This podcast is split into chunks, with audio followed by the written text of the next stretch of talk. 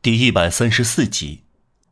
女院长和嬷嬷几乎总是起一个有特殊意义的名字，令人想起的不是圣女和殉教者，而是耶稣基督生平的重要时刻。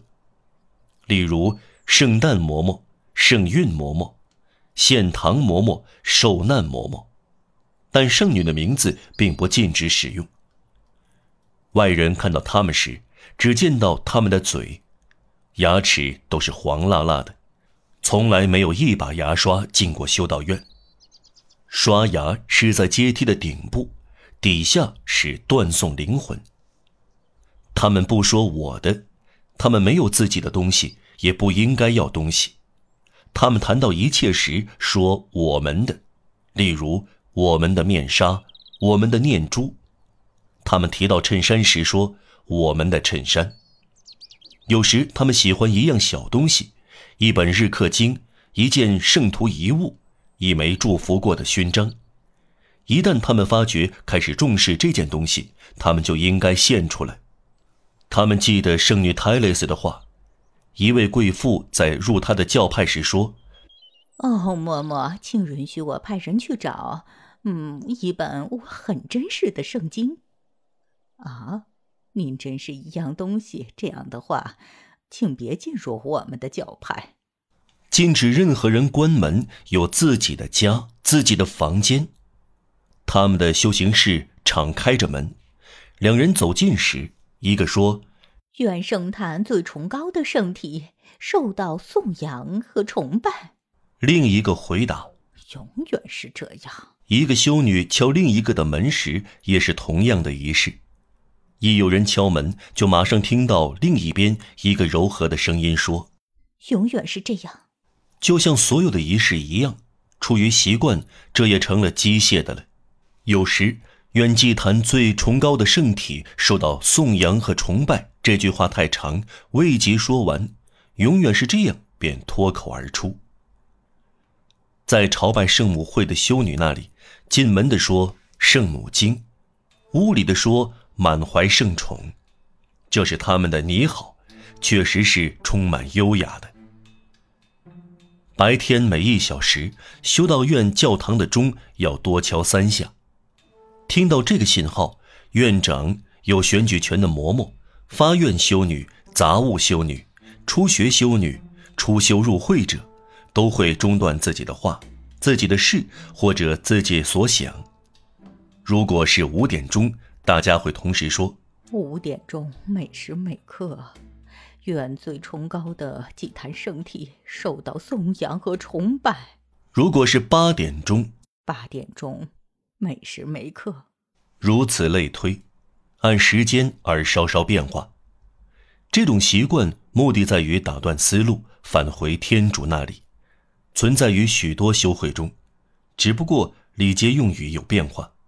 比如圣婴耶稣会的修士说：“此时和每时每刻，热爱耶稣燃烧着我的心。”五十年前，在皮克普斯小巷建立的马丁维尔加贝尔纳本笃会修女，以唱纯粹素歌的沉稳的调子唱日课，自始至终声音饱满。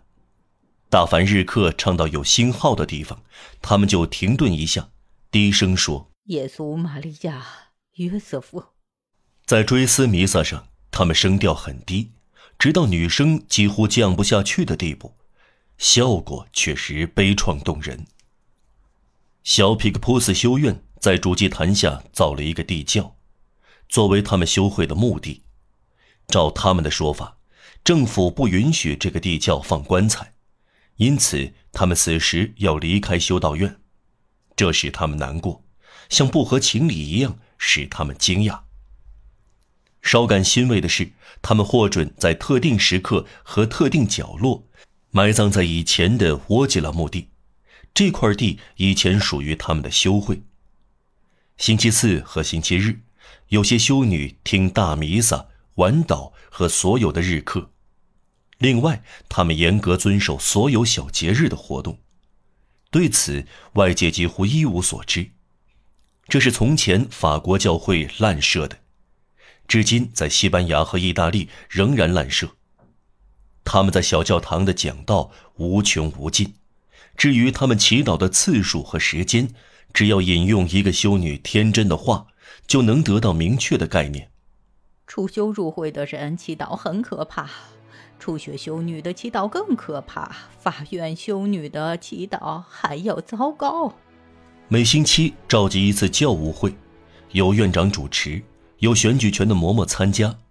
每个修女轮流跪在石板上，面对大家忏悔本星期内所犯的错误和罪过。有选举权的嬷嬷在每次忏悔后进行商议，大声对忏悔加以惩罚。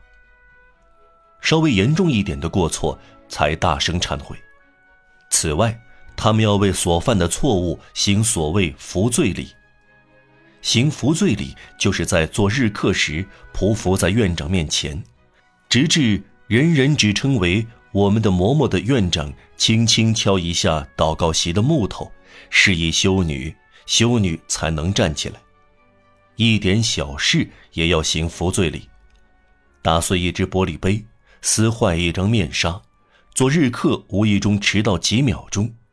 在教堂里唱错一个音等等，就足以行服罪礼。行服罪礼是完全自发的。